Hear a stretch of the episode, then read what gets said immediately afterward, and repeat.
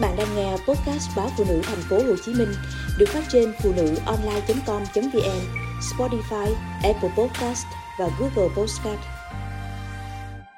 Sức khỏe tâm thần, vấn đề quan trọng của Gen Z.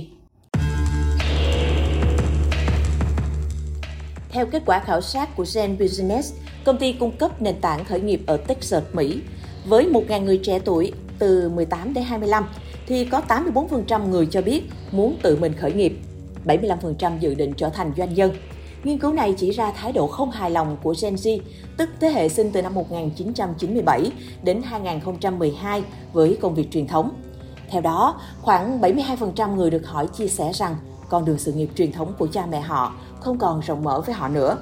86% nói họ có thể không dựa vào phương pháp cũ để tiến tới 90% cho biết họ muốn tạo ra điều gì đó mới mẻ và tốt đẹp hơn cho thế giới.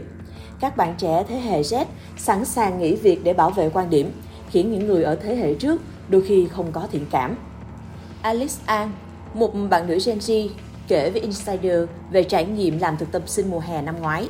Theo đó, chỉ trong một tháng từ lúc vào làm, An đã cảm thấy hoài nghi về cách bản thân lựa chọn sự nghiệp. Cô đã ngồi trên sàn phòng và khóc An cho biết có lúc mình lo lắng đến mức suy nhược. Khi thấy không thể tiếp tục chịu đựng, cô đã nói chuyện với người quản lý. Hai tuần sau đó, cô chuyển chỗ ở để kết thúc sớm kỳ thực tập. Cô chia sẻ, tôi sợ phải biện hộ cho sức khỏe tâm thần của mình. Nhiều người ở đó cũng rất sợ hãi. Davina Ramkisson, nhà tâm lý ở Dublin, Ireland, nhận định Gen Z khác với các thế hệ trước.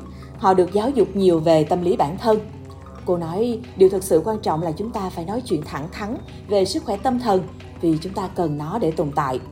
Lana, nhân viên ở Amazon Mỹ cho biết, lý do quan trọng nhất để cô đấu tranh bảo vệ quan điểm cá nhân là để được giao công việc có ý nghĩa, sự giao tiếp và chế độ đãi ngộ công bằng.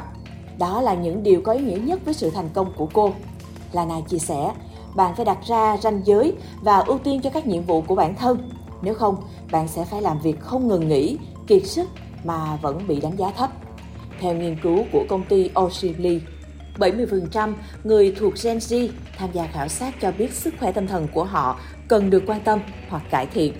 Dữ liệu của Hiệp hội Tâm lý Hoa Kỳ cũng cho thấy Gen Z có nhiều khả năng gặp các vấn đề về sức khỏe tâm thần hơn bất kỳ nhóm nhân khẩu học nào khác.